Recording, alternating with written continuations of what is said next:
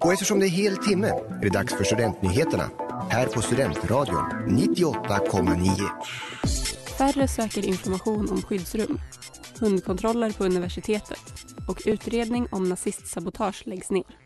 Det här är veckans nyheter. Färre besöker skyddsrumskartan via MSBs hemsida en månad efter kriget i Ukraina. Enligt MSB hade skyddsrumskartans sida 100-150 besök i november 2021. Under krigets första vecka hade sidan drygt en miljon visningar. Den senaste veckan har sidan haft drygt 10 000 besök om dagen. Vi har pratat med MSBs presstjänst om myndighetens inställning till svenskarnas intresse. De uppmuntrar till krisförberedelse och sökning av information i förebyggande syfte. Vi gjorde ett quiz för att se om studenterna på Economicum har vad som krävs för att klara sig undan genom kris. Jag heter Auror. Har du koll på vad man gör vid krissituationer? Ja, eh, kanske lite. Nämn så många saker som möjligt du tror är nödvändiga att ta med sig till skyddsrummen. Okej, okay, men då tänker jag att man ska också ta med sig egen mat. Det kan vara med Eh, ficklampa, sovsäck, liggunderlag, extra kläder, sina mediciner. I lördags den 19 mars kunde man höra kortvarigt illande vid tryckeriet på Economicum.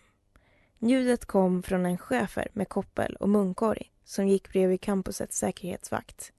Flera studenter blev överraskade och kände obehag över den stora hundens närvaro. Fredrik Blomqvist, säkerhetschef vid Uppsala universitet, menar att det rörde sig om en vanlig kontroll av campuskort. Hunden hittar obehöriga ganska ofta eh, som inte har inom våra lokaler att göra. Eh, och de som inte har det att göra, de har ju också en tendens att befinna sig på sådana ställen som är svåra eh, att finna dessa personer på. Då är hunden fantastisk att med sin näsa eh, lukta upp de individerna som gömmer sig inom våra. Studentnyheterna har tidigare rapporterat om digitala öppna seminarier som saboterats av personer som delat porr och nazistsymboler. Händelserna polisanmäldes, men utredningen läggs nu ner. Det rapporterar P4 Uppland. Anledningen är svårigheten i att kunna identifiera vem som fysiskt suttit vid tangentbordet och skrivit, även om man hypotetiskt hade kunnat spåra avsändaren.